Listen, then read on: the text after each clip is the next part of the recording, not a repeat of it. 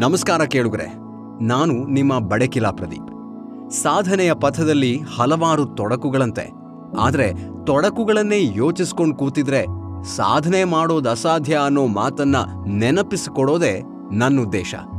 ಅದಕ್ಕಾಗೇನೆ ಈ ಶೋ, ಇದು ನಿಮ್ಮ ಸ್ಫೂರ್ತಿಯ ಸೆಲೆ. ಪಾಡ್ಕಾಸ್ಟ್ ಲೋಕದಲ್ಲಿ ಹೊಸ ಅಲೆ, ಇದುವೇ ರೀಚಾರ್ಜ್ ವಿತ್ ಬಡಕಿಲಾ ಪ್ರದೀಪ್. ಭಾರತ ಕಂಡ ಮಹಾನ್ ಮೇಧಾವಿಗಳ ಪರಿಚಯದ ಸಂಚಿಕೆಗಳಿವು. ತೊಂದರೆ ತೊಡಕುಗಳಿಗೆ ಗಮನ ಕೊಡದೆ ತಮ್ಮ ಸಾಧನೆಯ ಹಾದಿಯಲ್ಲಿ ಅದೇನೇ ಬಂದರೂ ತಾವಂದುಕೊಂಡ ಗಮ್ಯವನ್ನ ಸಾಧಿಸುವತ್ತ ಸಾಗಿದ ಆ ಮಹಾನ್ ಕಲಿಗಳು ನಿಜಕ್ಕೂ ನಮಗೆ ಹೊಸ ಎನರ್ಜಿ ನೀಡಬಲ್ಲವರು. ನಮ್ಮ ಸಾಧನೆಯ ಹಾದಿಯಲ್ಲಿ ಪ್ರೇರಣೆಯಾಗಬಲ್ಲವರು. ಇವರೇ ಭಾರತದ ಜೀನಿಯಸ್ಗಳು.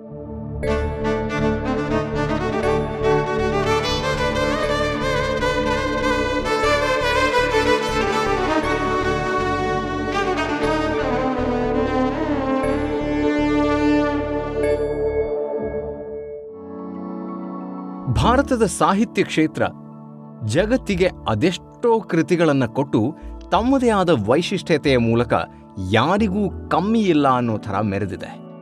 ಭಾರತೀಯ ಸಾಹಿತಿಗಳು, ಶ್ರೇಷ್ಠ ಪಂಡಿತರು ಜಗತ್ತಿನ ಸಾಹಿತ್ಯ ಲೋಕಕ್ಕೆ ವಿಭಿನ್ನ ಆಯಾಮವನ್ನು ನೀಡಿರೋದಲ್ಲದೆ ಅನೇಕ ಅದ್ಭುತ ಕೊಡುಗೆಗಳನ್ನು ನೀಡಿದ್ದಾರೆ.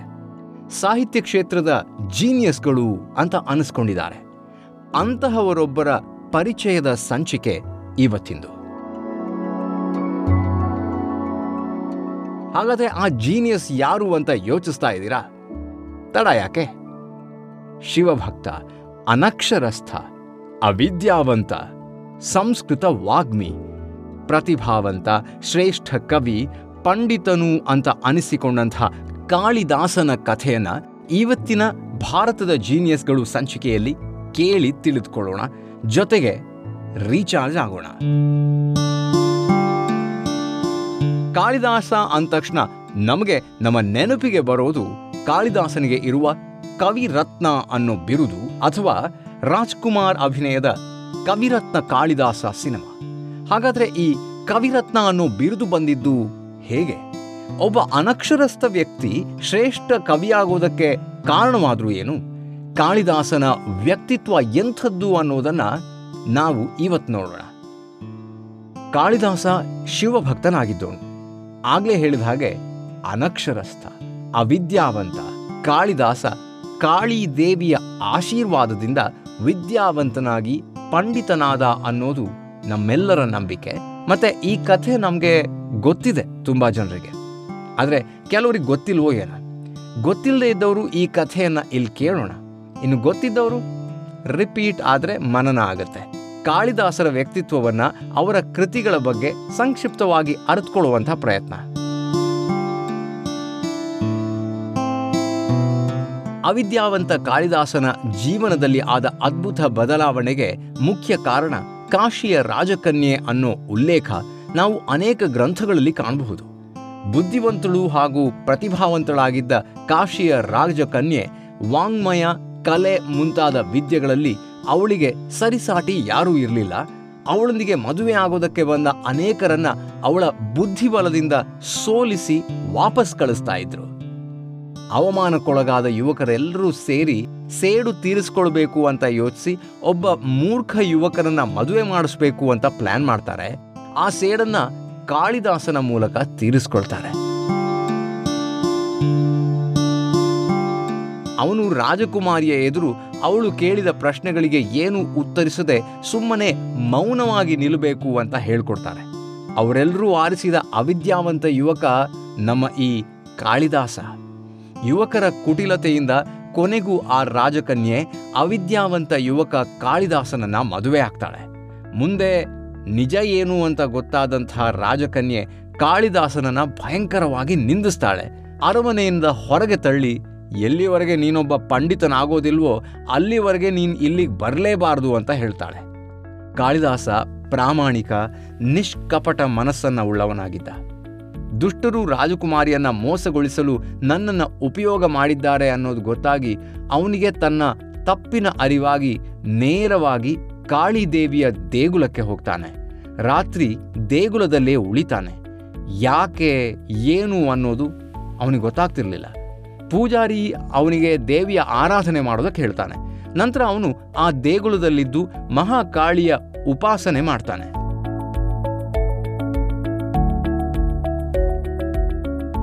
ಪೂಜಾರಿ ಹೇಳಿದಂತೆ ಕಠಿಣ ವ್ರತ ಮಾಡ್ತಾನೆ. ಒಂದು ರಾತ್ರಿ ಅವನಿಗೆ ಆಕಸ್ಮಿಕವಾಗಿ ಆ ಮೂರ್ತಿಯಿಂದ ಮಹಾಕಾಳಿ ಪ್ರಕಟವಾದದ್ದು ಕಂಡಿತು. ಆ ದಿವ್ಯ ದೇವಿ ಅವನ ಹತ್ರ ಬರ್ತಾಳೆ. ಅವಳು ಅವನ ನಾಲಿಗೆಯ ಮೇಲೆ ಮೂಲಾಕ್ಷರಗಳನ್ನು ಬರೀತಾಳೆ. ಹಾಗೂ ನೀನು ಮಹಾ ಪಂಡಿತ, ಮಹಾ ಕವಿ ಆಗುವೆ ಅಂತ ಆಶೀರ್ವದಿಸ್ತಾಳೆ. ಅಷ್ಟೇ ಅಲ್ಲದೆ ಕಾಳಿದಾಸ ಅನ್ನೋ ನಾಮಕರಣ ಮಾಡ್ತಾಳೆ. ನಂತರ ಬಹಳ ವರ್ಷಗಳ ಬಳಿಕ ಪಂಡಿತ ಕಾಳಿದಾಸ ಅರಮನೆಗೆ ಮರಳಿ ಬರ್ತಾನೆ. ರಾಜಕುಮಾರಿ ಕೇಳ್ತಾಳೆ, ಅಸ್ತಿ ಕಶ್ಚಿತ್ ವಾಗ್ವಿಶೇಷ. ನೀನು ಪುನಃ ಯಾಕೆ ಬಂದೆ? ಪಾಂಡಿತ್ಯವೇನಾದರೂ ಸಂಪಾದಿಸಿದ್ದೀಯಾ? ಅಂತ. ಆಗ ಕಾಳಿದಾಸನು ನಾಲ್ಕು ಮಹಾಕಾವ್ಯಗಳಿಂದ ಅವಳ ಪ್ರಶ್ನೆಗಳಿಗೆ ಉತ್ತರ ಕೊಡ್ತಾನೆ. ಕಾಳಿದಾಸ ಕುಮಾರ ಸಂಭವ ಮೇಘದೂತ, ರಘುವಂಶ ಹಾಗೂ ಋತು ಸಂಹಾರ ಕೃತಿಗಳ ಆರಂಭದಲ್ಲಿ ರಾಜಕನ್ಯೆ ಕೇಳಿದ ಪ್ರಶ್ನೆಯ ಅಸ್ತಿ, ಕಶ್ಚಿತ್, ವಾಗ್ ವಿಶೇಷ ಅನ್ನೋ ನಾಲ್ಕು ಪದಗಳನ್ನಿಟ್ಟುಕೊಂಡೇ ತನ್ನ ಕಾವ್ಯಗಳನ್ನು ಪ್ರಾರಂಭಿಸ್ತಾನೆ. ಅಂದ್ರೆ ಎಂತಹ ಅದ್ಭುತ ಪಾಂಡಿತ್ಯವನ್ನ ಗಳಿಸಿ ಮರಳ್ತಾನೆ ಅನ್ನೋದು ನಮಗಿಲ್ಲಿ ತಿಳಿದು ಬರುತ್ತೆ. ನಂತರದ ದಿನಗಳಲ್ಲಿ ಕಾಳಿದಾಸನನ್ನ ಇಡೀ ಭಾರತೀಯ ಸಾಹಿತ್ಯದಲ್ಲೇ ಶ್ರೇಷ್ಠ ಪ್ರತಿಭೆ, ಸರಸ್ವತಿಯ ಅವತಾರ, ಕವಿ ಕುಲಗುರು, ನಾಟಕ ಸಾಮ್ರಾಜ್ಯದ ಅನಭಿಷಿಕ್ತ ದೊರೆ ಸಾರ್ವಭೌಮ ಅಂತೆಲ್ಲ ಕರೆಯೋದಕ್ಕೆ ಶುರು ಮಾಡ್ತಾರೆ. ಯಾಕಂದರೆ ಇವರು ರಚಿಸಿದ ಏಳು ಕೃತಿಗಳು ಭಾರತದ ಸಾಹಿತ್ಯ ಕ್ಷೇತ್ರಕ್ಕೆ ಹೊಸ ಮೆರುಗನ್ನು ತಂದುಕೊಟ್ಟಿರತ್ತೆ.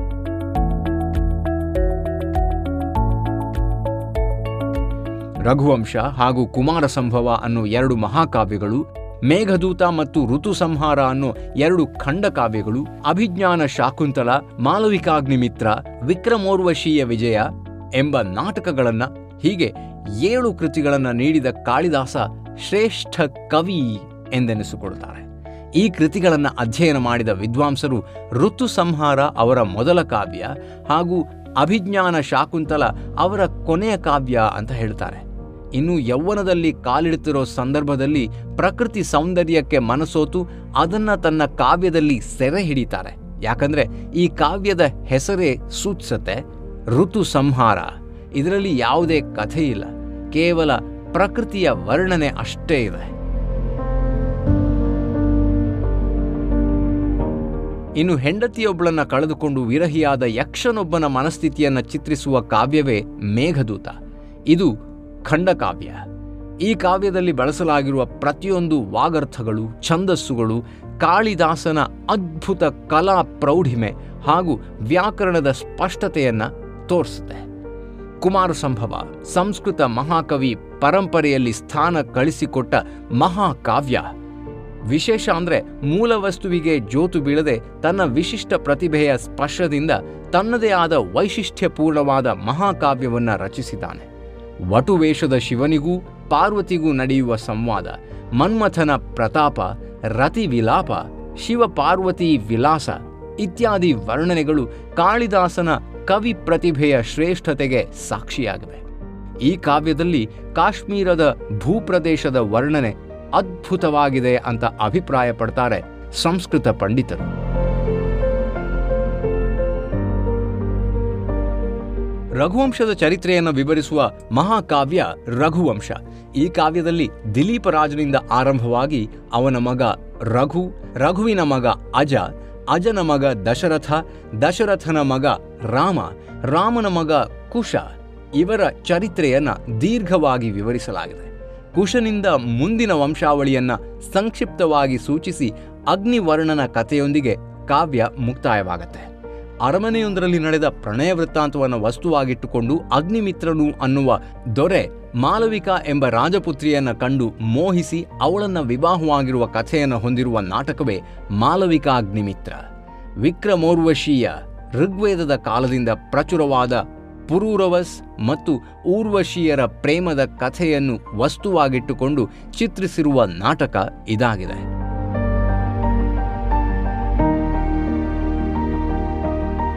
ಇನ್ನು ಕೊನೆಯದು ಅಭಿಜ್ಞಾನ ಶಾಕುಂತಳ. ಕಾಳಿದಾಸನ ಬಹು ಜನಪ್ರಿಯ ಕೃತಿ ಇದು. ಇದರ ಸಾಹಿತ್ಯಿಕ ಗುಣ ಎಷ್ಟರ ಮಟ್ಟಿಗೆ ಶ್ರೇಷ್ಠತೆಯನ್ನು ಪಡೆದಿದೆ ಅಂದರೆ ಕಾವ್ಯೇಶು ನಾಟಕಂ ರಮ್ಯಂ ತತ್ರಾಪಿ ಶಾಕುಂತಲ ಎನ್ನುತ್ತಾರೆ. ನಮಗೆಲ್ರಿಗೂ ಗೊತ್ತಿರೋ ಹಾಗೆ ದುಷ್ಯಂತ ಶಾಕುಂತಲರ ಪ್ರೇಮ ಪ್ರಸಂಗ, ಗಾಂಧರ್ವ ವಿವಾಹ, ದೂರ್ವಾಸನ ಶಾಪ, ಕೊನೆಗೆ ಉಂಗುರದ ಪ್ರಸಂಗ ಹೀಗೆ ಕಾವ್ಯ ನಾಟಕ ಮುಂದುವರಿಯುತ್ತದೆ. ಈ ಎಲ್ಲ ಕಾವ್ಯಗಳನ್ನು ಸಾಹಿತ್ಯ ಕ್ಷೇತ್ರಕ್ಕೆ ಕಾಳಿದಾಸರ ಕೊಡುಗೆಯನ್ನ ಮೆಚ್ಚದ ವಿಮರ್ಶಕರಿಲ್ಲ, ಗೌರವಿಸದ ಭಾರತೀಯರಿಲ್ಲ ಅಂತಾನೆ ಹೇಳಬಹುದು ಮುಂದೆ ಸಂಸ್ಕೃತದ ಹೆಸರಾಂತ ಕವಿಗಳಲ್ಲಿ ಒಬ್ಬರಾದ ಭಾಣಭಟ್ಟರು ಕಾಳಿದಾಸೋ ವಿಲಾಸಃ ಅಂತ ಹೇಳ್ತಾರೆ. ಅಷ್ಟರ ಮಟ್ಟಿಗೆ ಭಾರತೀಯ ಸಾಹಿತ್ಯ ಲೋಕವೇ ಕಾಳಿದಾಸರನ್ನ ಮೆಚ್ಚಿಕೊಳ್ಳುತ್ತೆ.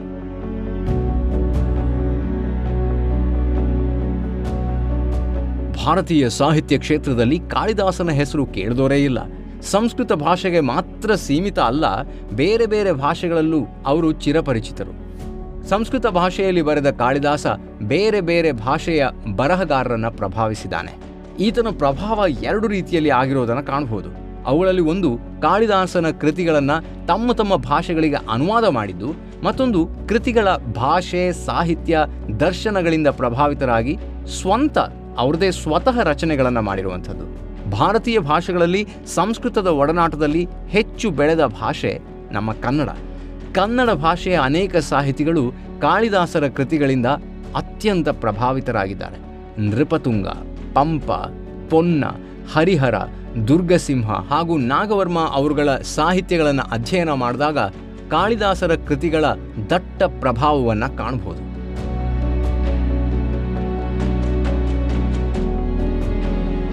ಕಾಳಿದಾಸನ ಸಾಹಿತ್ಯಿಕ ಪ್ರತಿಭೆ, ಔನ್ನತ್ಯ ಬಹಳ ಶ್ರೇಷ್ಠ. ಆದರೆ ಅವರ ಕಾಲವೇ ಆಗಿರಲಿ ಅಥವಾ ಜೀವನದ ಕುರಿತಾಗಿ ಆಗಿರಲಿ ಸ್ಪಷ್ಟ ಮಾಹಿತಿ ಸಿಗೋದಿಲ್ಲ. ಒಬ್ಬೊಬ್ಬ ಇತಿಹಾಸಕಾರರು ಒಂದೊಂದು ಕಾಲ ಜೀವನ, ಸಂಗತಿಗಳನ್ನು ವಿವರಿಸ್ತಾರೆ. ಒಟ್ಟಾರೆಯಾಗಿ ಕಾಳಿದಾಸನನ್ನ ಭಾರತೀಯ ಸಾಹಿತ್ಯ ಕ್ಷೇತ್ರದ ಧ್ರುವ ತಾರೆ ಅಂತಾನೆ ಹೇಳ್ಬೋದು. ಇಂತಹ ಜೀನಿಯಸ್ ನಮ್ಮ ಭಾರತೀಯರು ಅನ್ನೋದು ನಮಗೆ ಹೆಮ್ಮೆಯ ವಿಚಾರ. ಭಾರತ ಇದೇ ರೀತಿಯ ಹಲವು ಸಾಧಕರನ್ನ, ಮೇಧಾವಿಗಳನ್ನ ಲೋಕಕ್ಕೆ ನೀಡಿದೆ. ಅವರಲ್ಲಿ ಕೆಲವರನ್ನ ಮಾತ್ರ ನಾವಿಲ್ಲಿ ಪರಿಚಯ ಮಾಡೋದಕ್ಕೆ ಸಾಧ್ಯ ಇದೆ. ಆದರೆ, ಇವರು ಮಾಡಿದ ಸಾಧನೆ, ನೀಡಿದ ಕೊಡುಗೆ ಅದೆಷ್ಟು ದೊಡ್ಡದು ಅನ್ನೋದು ನಿಮಗೆ ಈ ಸಂಚಿಕೆಗಳನ್ನು ಕೇಳೋ ಮೂಲಕ ತಿಳಿತಿದೆ ಅಂತ ನಾನು ಅಂದ್ಕೊಳ್ತಾ ಇದ್ದೀನಿ. ಅಂದಹಾಗೆ, ಹೇಳೋದಕ್ಕೆ ಹಲವಿದ್ರೂ, ಕೇಳೋದಕ್ಕೆ ಒಲವಿರುವವರಿಲ್ಲದೆ ಇದ್ರೆ ಹೇಳಿ, ಏನು ಪ್ರಯೋಜನ ಹೇಳಿ. ಹಾಗಾಗಿ ನನ್ನೆಲ್ಲ ಪ್ರೀತಿಯ ಕೇಳುಗರನ್ನ ನಿಮ್ಮ ಪ್ರೋತ್ಸಾಹವನ್ನ ನೆನಪಿಸ್ಕೊಳ್ತಾ ಇಂದಿನ ಈ ಸಂಚಿಕೆಗೆ ಮುಕ್ತಾಯ ಹೇಳ್ತಾ ಇದ್ದೀನಿ. ಮುಂದಿನ ಸಂಚಿಕೆ ಇನ್ನೊಬ್ಬ ಜೀನಿಯಸ್ನ ಕುರಿತಾಗಿರಲಿದೆ. ಭಾರತ ಕಂಡ ಆ ಮಹಾನ್ ಮೇಧಾವಿ ಯಾರು ಅನ್ನೋ ನಿರೀಕ್ಷೆ ಇರಲಿ. ಹಾಗೆ ನಿಮ್ಮ ಪ್ರತಿಕ್ರಿಯೆಯ ನಿರೀಕ್ಷೆಯಲ್ಲಿ ನಾನಿರ್ತೀನಿ. ಜೊತೆಗೆ ನಿಮ್ಗೆ ಈ ಸಂಚಿಕೆ ಇಷ್ಟ ಆದರೆ ನಿಮಗಿಷ್ಟವಾಗುವಷ್ಟು ಜನರೊಂದಿಗೆ ಹಂಚ್ಕೊಳ್ಳಿ ಅನ್ನುತ್ತಾ ಮತ್ತೆ ಸಿಗ್ತೀನಿ. ನಮಸ್ಕಾರ.